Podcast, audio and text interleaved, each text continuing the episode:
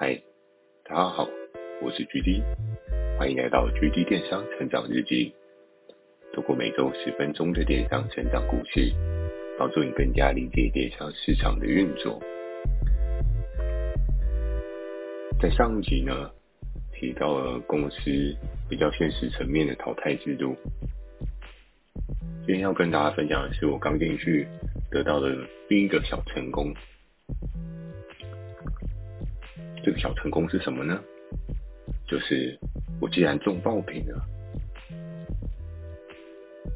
我相信在前几集当中有跟大家分享爆品的好与坏。那在当时的我，对于爆品的追求是非常的执着的，因为之前也有讲到，你今天提废品还是爆品，是有关你达成的状况。是否能够快速的达到爆品，它就有点像是一个毒品的概念，它可以很快速的让你达到你想要的水位。可是如果你没有找到下一支呢，你下个月也会很刺激。那这一支爆品它是怎么样的产生的呢？我今天简单跟大家讲一下详细状况。我记得在当初开发合作伙伴的时候，之前有分享到，如果是开发虚拟的，我们都会去雅虎的超级商城去找对应的合作伙伴资讯。然后其实，在那个时候，整个电商的市场是相对活络的，因为它就是在一个刚起飞的状态，各式各样的品类都有人做。每个人都不知道对应的品类，它会不会有一些对应的风险。不过那时候有很多的合作伙伴，也不管，反正被退货无所谓，我就是踩进去，看能不能捞到一些我想要的订单效应。那在一次的开发过程当中，我在那时候打一通电话，因为我每天都会打蛮多通的电话给不同的合作伙伴，然后那时候呢。我就打到了这一个合作伙伴，他是卖三 C 相关配件的。那一开始大家在聊天的过程当中还蛮愉快的，不免俗的，就是因为我是在超级商城找到他，然后其实超级商城的年费还是月费我忘记了，那时候听他们分享，一个月好像也要几万块，还是一年要几万块，但不管是一个月还是一年。其实那个数字来讲，对于一些创业者来说，它是一个必须前期投入的资金。那相对来讲，我们这边就比较单纯，我也没有跟你收固定的开店费、上架费，什么样的费用都没有收，你就很直接的提供给我对应的进货成本，可能包含你的成本啊，跟你的运费啊，再加上你自己要赚的利润。那在那时候开发的过程当中，其实做服饰的人不多，做最多的，我那时候观察一下是三 C 配件。为什么三 C 配件会很多人做呢？其实如果大家有去稍微研究一下，不管是你现在手机，你用 iPhone 的手机壳，又或者是手机上面贴的屏幕保护贴，这些都是在三 C 配件的范畴。在当时的时候呢，这个产业类别由于虾皮还没有抬进来，所以是相对好做的哦，好做到一个不可思议。曾经有一个三 C 配件相关的品牌商，我跟我分享过，一块保护贴，它的利润在当时，如果你今天是一些有牌子的品牌保护贴，你可能可以卖七八百块一片哦。那当然，现在我们也是还是有看到有一些。卖比较高单价的保护贴，当然他们品质 quality 也蛮高的。可是你要想，它就是一片薄薄的玻璃而已，再怎么贵，那个成本其实也不会高到哪边去。所以在当时呢，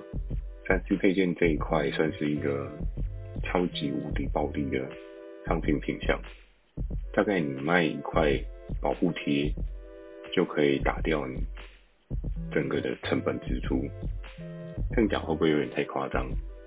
好像稍微有一点，可是也不为过。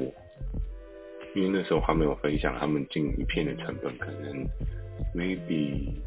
好，就算人民币十块钱好了，转换现在汇率可能也才四十五块。在虾皮还没有出来的时候，一块保护贴，你只要有一些特点，比如说你有防窥啊，还是哦现在很多滴哦，可能六滴、七滴、八滴，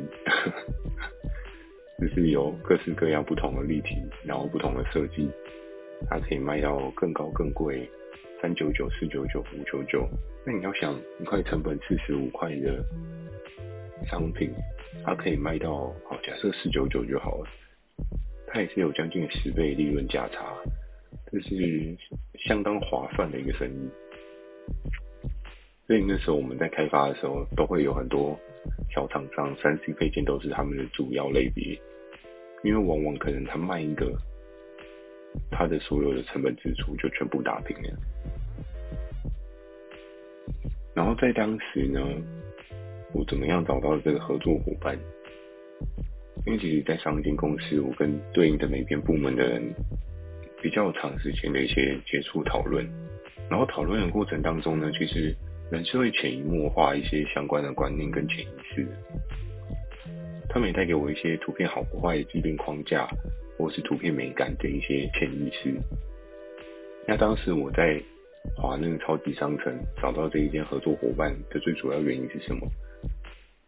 其实他的图片真的蛮吸引我的。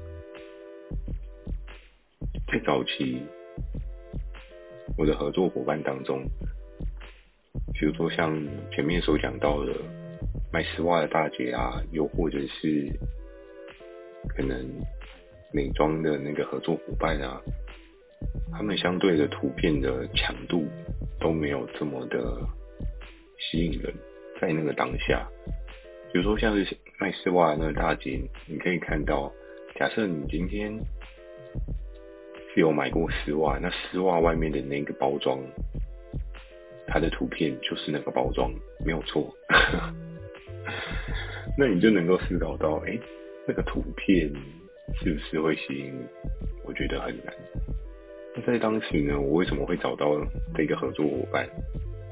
就是因为我在华超级商城的时候，他们的图片有吸引到我。他们家美编呢，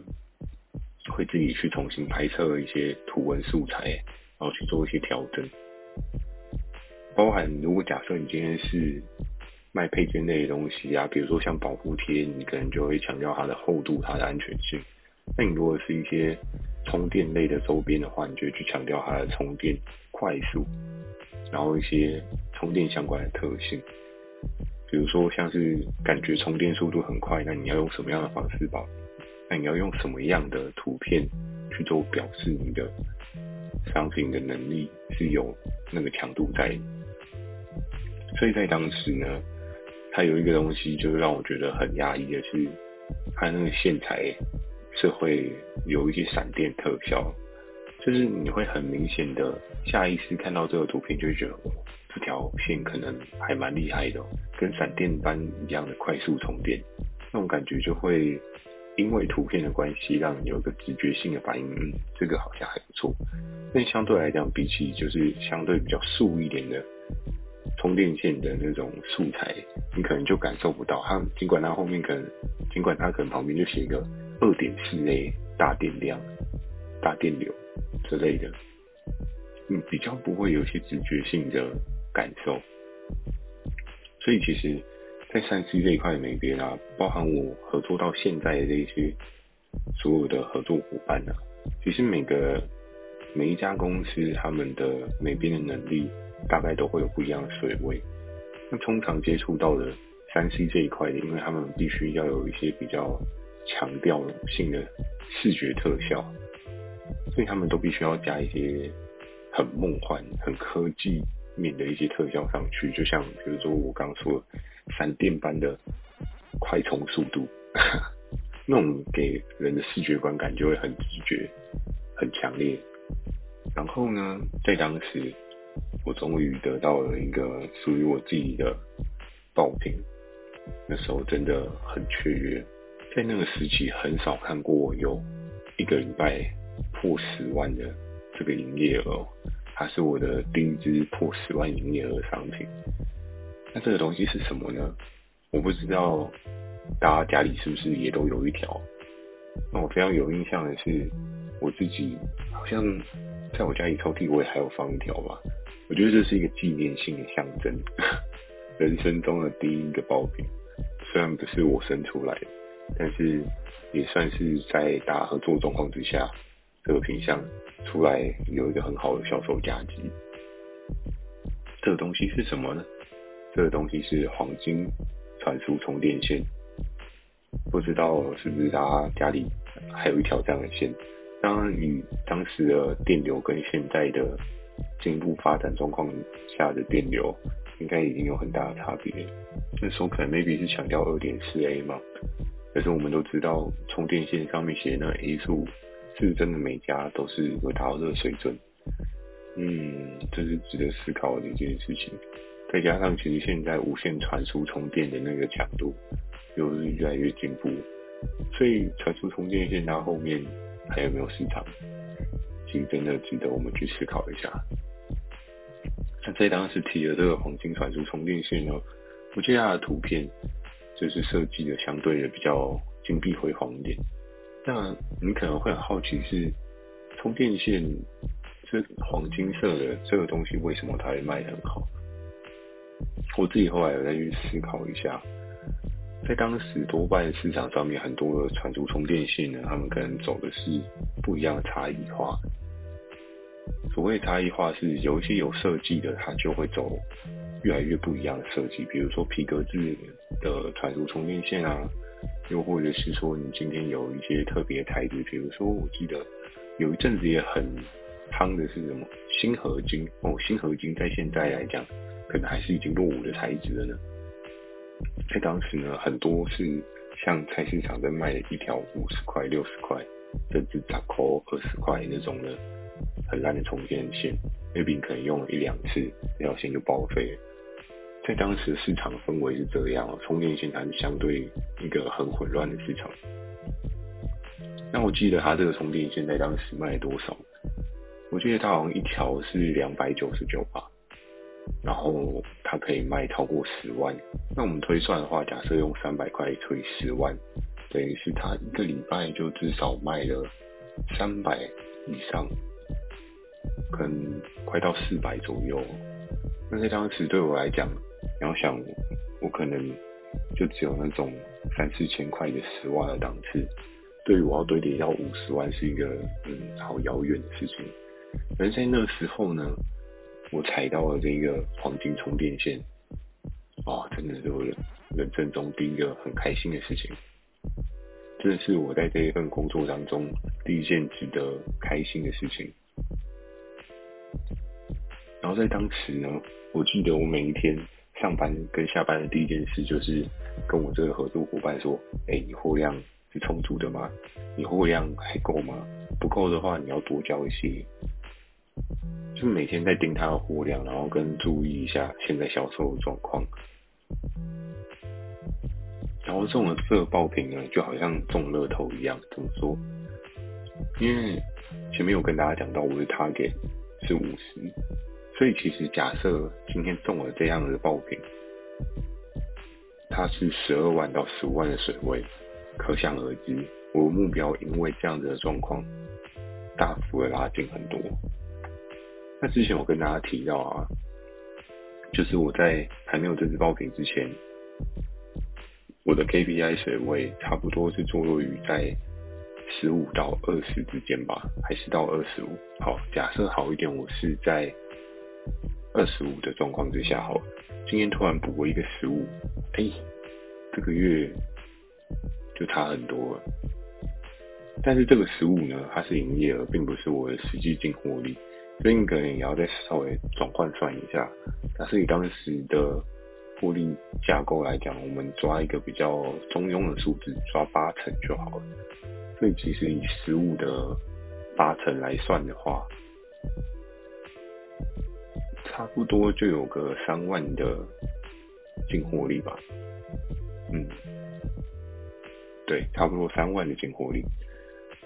那对于当时来讲是一个很大的大补丸，因为其实你今天如果卖了一个一个礼拜卖三四千块的丝袜的档期，可能对于那个五十啊，它并不是一个很大的作用力。但在当时呢，就踩到了这个爆品，因为我们每周都会排档，我也不是说只有排第一档而已，它后面就没有了。我大概可以预期到的延续效应是，假设它每一周都是不衰退的状况之下，四个礼拜乘以三，所以就会有十二万净获利的 target 是在这一个品项去做贡献。那对于我的整体要达到 KPI，大概就四分之一到五分之一左右的水位，所以这个东西对我来讲是超级超级无敌重要的。然后也是一个很重要的大补丸。那在当时呢，我自己真的是没有想到一条黄金色的传输线可以卖到这么的爆炸。后来仔细的自己去分析一下轮廓，在当时很多东西它可能都有一些可以被包装的方向，比如说一般的传输充电线，很多人都会用电流去做包装。然后你的电压、电流多少可以几个小时内可以很快充完？其实这是我们常常都可以看到一些销售手法。但今天充电线再加上黄金这个东西，你就会感觉到好像有一些不一样的变化。就像金沙巧克力好了，它里面就是巧克力包榛果酱，可是你外面的那一层包装。你是用筋膜去做包装的，那人家就会感觉到哇，你这个好像质感不一样哦，有可能是巧克力界的 LV 哦。所以其实，在当时呢，这条充电线它会如此的厉害，除了它跟市场面的一般比较烂的充电线比起来是相对特殊的，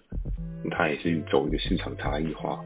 主打黄金充电线，当然它不是黄金制的啦。如果它是黄金色的黄金充电线，让人家就会有一种先入为主黄金的高价值感。然后呢，我自己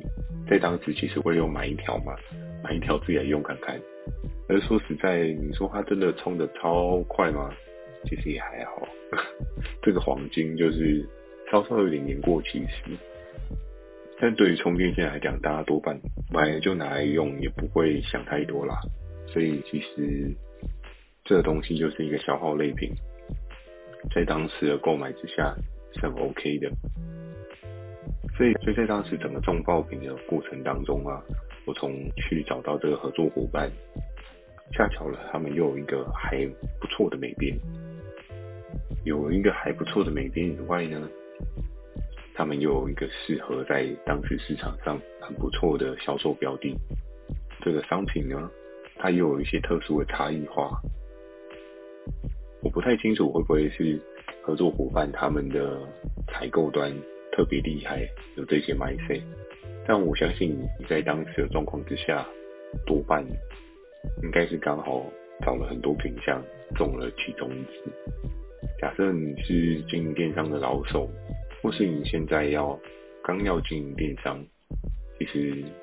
你要抓到这爆品都是一件非常不容易的事情，因为你必须要有很强烈的市场敏感度，又或者是你需要经过很多爆品的洗涤，